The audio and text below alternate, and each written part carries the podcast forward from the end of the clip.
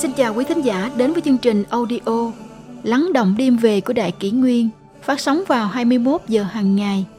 Đại Kỷ Nguyên hy vọng quý thính giả có những phút giây chiêm nghiệm sâu lắng sau mỗi ngày làm việc bận rộn. Hôm nay, chúng tôi xin gửi đến các bạn thính giả câu chuyện Lộc tận, người vong, ly kỳ chuyện thầy bói mù đoán bệnh, tất thảy đều ứng nghiệm kinh ngạc. Từ những trải nghiệm mẹ kể lại, tôi luôn thấy hiếu kỳ với thuật toán mệnh của các thầy bói mù. Mẹ từng kể cho tôi câu chuyện thời son trẻ, bà được thầy bói mù ở ngõ Tây Bắc đoán mệnh và tất cả đều ứng nghiệm một cách thần kỳ. Chuyện thầy bói mù ngõ Tây Bắc Chuyện kể rằng, trong ngõ hẻm phía Tây Bắc cách nhà tôi vài dặm đường có một ngôi nhà nhỏ. Nói là ngôi nhà có lẽ không chính xác lắm, bởi nơi ấy trông giống như một hầm đất vậy. Phần bên dưới bị chôn ở trong đất, còn phần nhô lên thì được bao bọc xung quanh bởi bụi cây rậm rạp. Bên trong ngôi nhà là một bà lão mù cả hai mắt, đầu tóc bạc trắng, mặt đầy nếp nhăn. Người ta nói bà đã mù như thế từ khi vừa sinh ra. Khi bà còn nhỏ, gia đình vì mong muốn sau này bà có thể tự nuôi sống bản thân nên đã cho mời một vị cao nhân trong nghề toán mệnh, ngay ngay khẩu truyền tâm thụ dạy cho bà bộ tuyệt kỹ này. Nhưng đó là câu chuyện của bảy mươi mấy năm về trước. Những lời bà thầy bói mù nói về mẹ tôi đều giống hệt như bà đang nhìn thấy tận mắt vậy.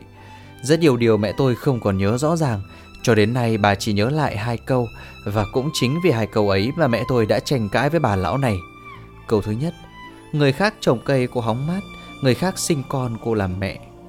Khi đó mẹ tôi vẫn còn là thiếu nữ, một cô gái trẻ chưa chồng chưa con, thậm chí còn chưa biết yêu là gì.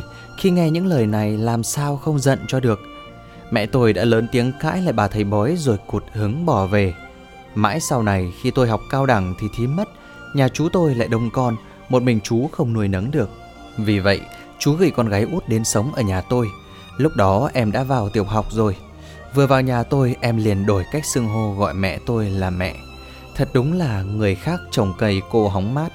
Mẹ tôi bất giác giật mình kêu lên. Lời bà lão mù tiên đoán quả không hề sai chạy. Còn câu thứ hai là khi bà thầy bói tiên đoán về cái chết của bà ngoại tôi. Bà ấy nói, lẹ một chập, muộn một chập, đi đến trước mặt không còn hơi. Lẹ một chập, chậm một chập, đi đến trước mặt không lên tiếng. Sau này khi bà ngoại qua đời, mẹ tôi trông nom bà suốt một ngày một đêm không nghỉ.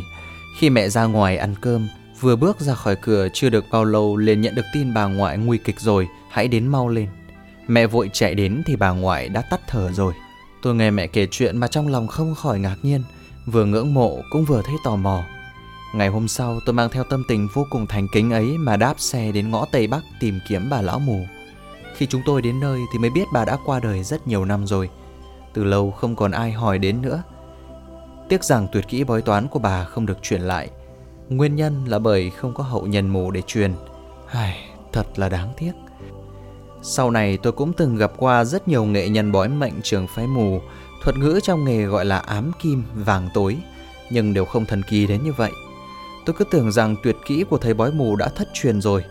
Mãi sau này khi gặp được vị sư phụ họ Liên, tôi mới thật sự trải nghiệm được thuật toán của trường phái mù trong truyền thuyết. Nhân sinh hữu mệnh, phúc họa vô thường. Mọi chuyện bắt đầu khi tôi được một cô bạn thân kể lại Cô nói rằng ông lão mù họ Liên của huyện nào đó từng đoán trước chuyện cô sẽ chia tay với người bạn trai lâu năm. Hơn nữa còn nói chính xác sẽ phải xa nhau vào ngày nào tháng nào. Cô ấy nói, Liên sư phụ đoán mệnh như thần, đã nói lời nào là chính xác lời đó, dẫu làm thế nào cũng không thể phá giải được. Sự việc đã định trong mệnh, ai cũng không thể thay đổi. Nhưng vì không muốn kết cục chia tay xảy ra, cô bạn tôi vẫn tìm đến chùa cầu xin được giúp đỡ. Chúng ni sư trong chùa đã giảng giải về nhân duyên quả báo cho cô cả nửa ngày, khuyên cô hãy để mọi chuyện tùy duyên, nhưng rốt cuộc vẫn không thể khuyên giải được. Bản thân cô tất nhiên cũng hiểu điều ấy, chỉ vì tình cảm quá đậm sâu nên không thể buông bỏ. Vừa khéo lúc này cô gặp được một Phật hữu tu luyện mật tông, vị Phật hữu đó liền làm phép giúp cô hóa giải. Quả nhiên sau đó, theo lời cô kể lại, quan hệ của hai người thật sự rất tốt, Tình cảm còn mặn nồng hơn cả trước đây, bản thân cô cũng vững tin vạn phần. Nhưng đến đúng cái ngày mà Liên sư phụ đoán định thì mọi chuyện đột nhiên thay đổi. Bạn trai cô giống như bị trúng tà vậy, chỉ vì một chuyện nhỏ nhặt mà gây sự với người ta rồi lỡ tay làm đối phương bị thương. Ngay hôm đó anh ta cũng bị bắt. rồi lại bị tuyên án 3 năm tù. Định mệnh quả là chớ trêu, cô bạn tôi khóc lóc đau thương, một lòng muốn chờ đợi. Nhưng bố mẹ cô không bằng lòng, vẫn giới thiệu cho cô một người môn đăng hộ đối. Chàng trai đó là người thật thà trung hậu, luôn quan tâm chăm sóc cho cô. Cứ như vậy đến khi cô siêu lòng và chấp nhận kết hôn. Về sau, khi người yêu cũ ra tù thì cô cũng sinh đứa con đầu lòng rồi. Vận mệnh mơ hồ biến đổi bất chợt như vậy, rốt cuộc vẫn không thoát khỏi bàn tay của ông trời. Con người cứ luôn muốn bản thân phải thế này thế kia, cho rằng cái gì cũng đều nắm chắc trong tay mình, nhưng trên thực tế lại chẳng nắm giữ được gì. Mọi chuyện đều bởi nhân duyên mà tan mà hợp, nói đến là đến, nói đi là đi, đúng là phúc họa vô thường mà. Thuật toán mệnh của Liên sư phụ. Khi nghe được câu chuyện, tôi cảm thấy vị Liên sư phụ này thật là thần kỳ. Tôi bèn hỏi thăm địa chỉ, rồi chờ khi có thời gian rảnh lại đáp xe đến thăm viếng. Vị liên sư phụ đó là một ông lão đã ngoài 60, sống ở một tòa chung cư bình dị. Căn phòng rộng nhưng cũng rất gọn gàng, cửa sổ bàn ghế đều sạch sẽ. Lúc tôi đến, trong nhà chật ních người, liên sư phụ bói mệnh, đàn ông thì lấy 36 đồng, phụ nữ thì lấy 48 đồng. Ông nói rằng bản mệnh của phụ nữ phức tạp hơn nam giới, nhưng tôi nghĩ có thể là bởi phụ nữ quá dài dòng lôi thôi. Liên sư phụ ngồi trên một cái ghế rất lớn, chỗ tựa lưng và tay ghế đều mềm mại. Ông ngồi dựa vào lưng ghế, tâm thái nhẹ nhàng khoan thai, vẻ mặt cũng tự nhiên phóng khoáng. Cách ăn mặc của ông cũng rất đúng mực, trang phục là chiếc áo trung sơn màu xanh da trời, trên mắt đeo một cặp kính đen. Tôi xếp hàng ở phía sau, để ý thấy lúc nào cũng có một cô gái trẻ giúp duy trì trật tự xếp hàng, giống như phục vụ viên vậy. Liên sư phụ xem mệnh cho người nam thì mất chừng 20 phút, xem bệnh cho người nữ thì chừng nửa tiếng. Ông chỉ cần ngẫm nghĩ một chút rồi mở miệng nói, lời nói ra giống như búa rìu trẻ đôi thanh củi, rất là dứt khoát. Ngồi bên dưới, tôi đã tận mắt chứng kiến Liên sư phụ tiên đoán cho hai người khác nhau. Đầu tiên là một phụ nữ trung niên. Liên sư phụ nghe xong giờ sinh rồi bấm tay khoảng 3 phút. Liền nói ra được tứ trụ can chi, tiếp đó là vận mệnh đại khái. Câu đầu tiên của ông là tổng kết cả một đời vận mệnh, giống như cảm nghĩ một đời vậy. Ông nói rằng bà là số đại phu, thấp nhất cũng phải là thầy thuốc chân đất. Người đàn bà đó rất kinh ngạc, luôn miệng nói phải, phải, phải, tôi chính là bác sĩ. Liên sư phụ nói tiếp, mệnh của phụ nữ là lấy hôn nhân làm chuẩn, bà là mệnh ly hôn, hai lần đều không đến cuối cùng. Hôn nhân lần đầu vào năm nào đó, người này tuổi khỉ, trong họ có mang theo nước, đến năm nào đó sẽ ly hôn.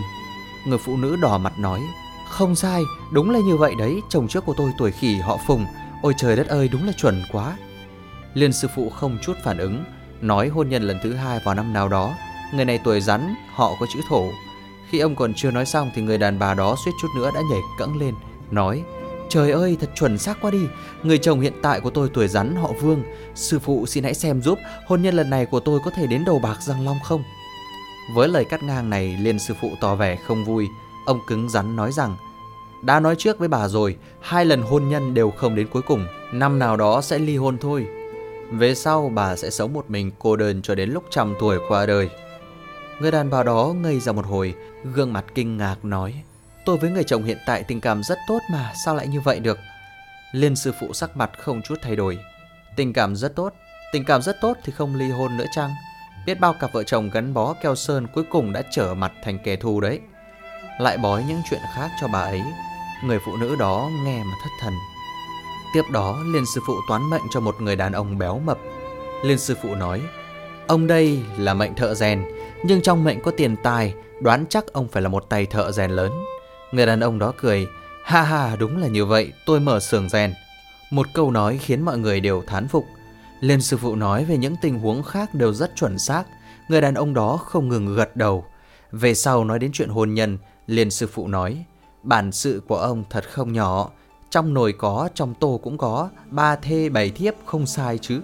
Câu này vừa nói ra, người đàn ông đó mặt đỏ bừng bừng, thấp giọng trả lời, cũng coi là vậy đi, từ sau khi có tiền rồi tôi cũng không thiếu điều này.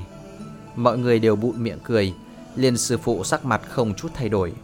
Ông đó Cuối cùng ông chính là chết bởi điều này Tiếp đó liền toán ra thời hạn và cái họa bệnh tật cho ông ấy Theo phép tính của ông Thọ mệnh của người đàn ông béo mập này không còn dài nữa Hơn nữa còn bị bệnh nặng mà chết Người đàn ông đó nghe thấy vậy không khỏi u rũ.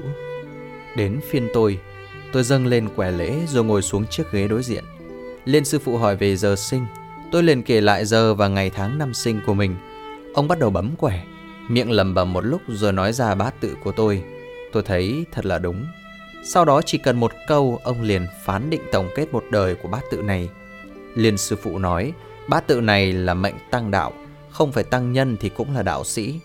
Tôi liền nói, làm tăng nhân tốt hay là làm đạo sĩ tốt đây? Liên sư phụ nói, bát tự của cậu hòa thịnh, hòa thịnh mà thân tâm thiền định, vẫn nên làm tăng. Hòa thượng mập, đạo sĩ gầy, cậu tương lai lòng thoải mái, thân thể đậm đà, hòa thượng mập thì không khỏi bận tâm. Trước đó tôi đã từng được một vị cao nhân xem cho, nay lại được liên sư phụ xem bát tự. Không ngờ mới đầu đã chính là lời này, khiến tôi vô cùng kinh ngạc. Liên sư phụ lại xem cho tôi những sự việc khác nữa. Về sau ứng chứng đều đúng cả. Những việc diễn ra trong năm, từ chuyện bố tôi mất cho đến tình huống trước lúc ông ra đi đều rất chuẩn xác. Nói về chuyện bố tôi ra đi cũng hết sức chuẩn xác. Liên sư phụ nói, bát tự này năm nào đó sẽ mất bố, người bố không được nhờ. Trước lúc ra đi không được thấy mặt nhau lần cuối. Trong mệnh không nợ nần nên ra đi rất mau, cũng không chăm sóc được. Ngày con cháu đưa tang tuyết bay khắp trời. Tuy tôi đã cố gắng dẫn dắt bố bước vào con đường tu hành, nhưng ông luôn nửa tin nửa ngờ, nghi nghi hoặc hoặc, hơn nữa có những lúc còn phạm tội sát sinh. Về sau, quả thật vào đúng năm đó, bố tôi đột nhiên mắc bệnh cấp tính rồi qua đời. Ngày đưa tang ông, trời bỗng giáng tuyết giống như lồng ngỗng. Bố tôi ra đi trước sau chỉ có vài tiếng đồng hồ. Đó cũng là điều tiếc nuối suốt một đời của tôi. Bố tôi nuôi nấng chúng tôi thật không hề dễ dàng gì. Vậy mà ngày báo hiếu nơi đầu giường thì ông lại ra đi mau lẹ đến vậy. Thậm chí còn không để tôi có cơ hội được chăm sóc ông một ngày. Trong lòng thật vô cùng đau đớn. Hơn 5 giờ sáng hôm đó, bố tôi bỗng lớn tiếng kêu đói. Lúc ấy chúng tôi đang ở trong bệnh viện, trời còn chưa sáng, lấy đâu ra quầy bán đồ ăn bây giờ. Nhưng bố tôi liên tục đòi phải ăn gì đó, giống như ông đang đói cồn cào vậy. Bác sĩ nói sức khỏe của ông chỉ là chuyện nhỏ, không việc gì cả. Cộng thêm một vài bệnh nhân lớn tuổi ở giường bên cạnh nói thêm vào, nên tôi quyết định chạy đi tìm đồ ăn. Lúc đó vừa khéo có một tiệm bánh bao mới bắt đầu mở cửa, tôi liền nói, tôi trả ông thêm vài đồng nữa, xin ông làm nhanh nhanh cho. Người bán hàng khẩn trương hết mức nhưng trong lòng tôi vẫn như kiến bò trên chảo nóng, bồn chồn khó chịu. Tôi cầm chiếc túi bánh bao đi đến dưới lầu, trong lòng bỗng thấy không yên. Rồi tôi bất cần đánh rơi túi bánh bao xuống đất bục một cái. Thôi, vậy là hỏng rồi. Tôi gắng sức chạy thật mau thật lẹ, nhưng đến nơi giường bệnh thì bố tôi đã qua đời. Nhớ lại dự ngôn của Liên sư phụ, tôi chỉ biết ngẩng đầu than trời. Sau khi trầm tư suy nghĩ hơn nửa năm, tôi đã hạ quyết tâm tu đạo, tìm kiếm ý nghĩa nhân sinh của đời người. Mệnh do ta chứ không do trời. Cả vị cao nhân và liên sư phụ đều dự đoán tôi sẽ làm tăng nhân, nhưng sau này tôi lại trở thành đạo sĩ. Ở đây vẫn còn có một số nguyên nhân sâu xa mà tôi không tiện nhắc đến. Liên sư phụ tiên đoán về đường đời của tôi, trải nghiệm của mỗi năm gần như đều đã được định sẵn. Ngoảnh đầu nhìn lại, thấy hết thầy đều không có sai biệt gì, bao gồm cả duyên phận giữa người với người, thời gian qua lại với nhau bao lâu, tất cả đều chuẩn xác một cách thần kỳ. Cũng có những chuyện trước kia tôi không tin lắm, không nghe lọt tai được, bởi vì dựa theo cảm giác khi đó tôi luôn tin rằng mọi chuyện sẽ không như vậy đâu. Nhân vật đổi sao rời, đến đúng thời điểm đó thì xuất hiện. Có những lúc tôi nhớ lại dự ngôn của Liên Sư Phụ, cảm thấy những năm qua bản thân chỉ đang diễn một màn kịch của ông trời. Trước sau luôn có cảm nhận về tình tiết vở kịch, hơn nữa còn cảm thấy mình đang đè nén dãy dụa trong đó. Còn về tính chất duyên phận và thời gian dài ngắn của những người mà Liên Sư Phụ nói đến, mãi cho đến tận hôm nay, tuy đã ứng nghiệm một phần nào, nhưng tôi vẫn muốn dựa vào đạo hạnh tu hành của mình để thay đổi. Từ một góc độ cũng có thể nhìn thấy đường đời của một người rốt cuộc sẽ thành hay bại, bởi hết thành nghiệp lực đã tạo từ bao đời, đã hình thành cảnh ngộ trong vận mệnh hôm nay. Nếu muốn thay đổi thì không dễ dàng như vậy. Huống hồ là nếu muốn đắc được những thứ tốt thì oan gia chủ nợ sẽ tìm đến tận cửa. Chung quy lại thì số mệnh đã ăn bài, không ai thay đổi được. Nếu muốn thay đổi thì chỉ còn cách duy nhất là bước vào con đường tu luyện mà chân chính tu hành theo chính pháp. Theo cách nói trong Phật gia thì là cần phải phá trừ tứ tướng, tức là vô ngã tướng, vô nhân tướng, vô chúng sinh tướng, vô thọ giả tướng. Còn trong đạo gia chính là cần phải đạt được trở về vô cực, nhảy ra ngoài tam giới, không còn trong ngũ hành. Như vậy mới có thể mệnh do ta chứ không do trời. Liên sư phụ nói năng thận trọng, thậm chí rất ít khi ông cười, lúc nào ông cũng giữ vẻ mặt không chút biểu cảm. Dùng lời của ông nói thì không gì đáng để cười, cũng chẳng có gì đáng để khóc cả. Tuy ông không ưa tán gẫu, nhưng trong đoạn thời gian đó tôi vẫn thường hay mua vài món mà ông thích ăn, cốt để trò chuyện với ông thêm vài câu nữa. Mỗi lần ghé thăm, tôi đều nán lại tới khi chập tối không còn ai nữa mới xin cáo từ. Tuy vậy, Liên sư phụ vẫn không đàm luận nhiều, vậy nên những lời của ông nói tôi đều nhớ rất rõ, cho dù khi đó tôi không hiểu hết được, đến bây giờ nghĩ lại mới cảm thấy vô cùng thú vị. Vì sao nói lộc tận thì người vong?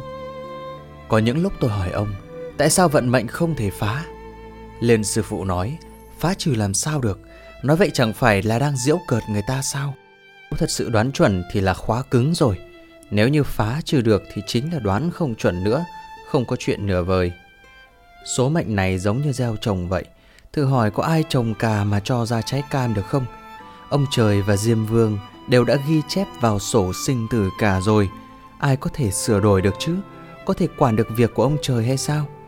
Tôi lại hỏi, vì sao những lời tiên đoán đều không chuẩn xác đối với những người tu đạo? Liền sư phụ nói, ông cũng từng toán qua số mệnh của rất nhiều hòa thượng đạo sĩ, chỉ có một người không chuẩn xác, còn những người khác thảy đều giống như bao người bình thường.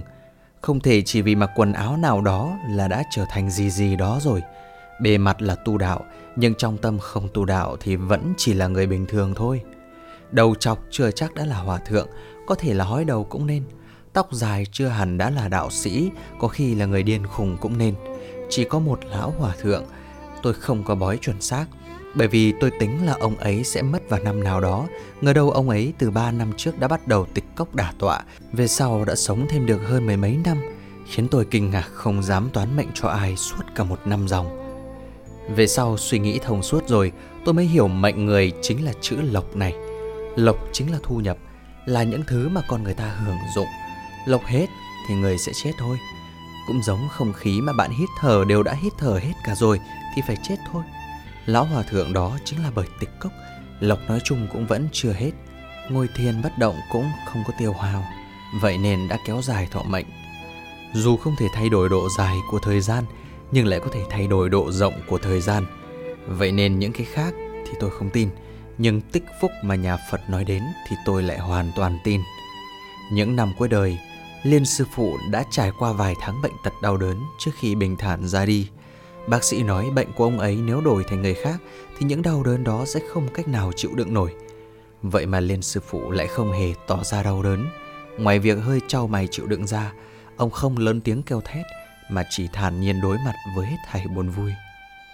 Ông đã viết nên một dấu chấm giữa vận mệnh, hoàn thành vai diễn thầy bói mù một cách xuất sắc. Trong kịch bản lớn do chúng nghiệp chiêu cảm này, Liên sư phụ là một diễn viên thật bản sắc. Hết thảy mọi chuyện đều do nghiệp lực nhân duyên tổ hợp mà thành. Còn bản thân mỗi người chỉ là mộng cảnh hư ảo. Vậy nên được có gì vui, mất có gì buồn. Chỉ như một bộ phim truyền hình mà thôi. Có người nói đạo tràng tựa trăng trong nước. Cuộc đời chỉ như mộng ảo. Thế giới của thân tâm đều là huyễn cảnh. Vậy nên đừng chấp trước cũng đừng vọng tưởng Mà hãy nỗ lực tu hành. Trời xanh không phụ người có lòng tin chắc cuối cùng sẽ có một ngày mây mù tan đi, vầng trăng hiện rõ.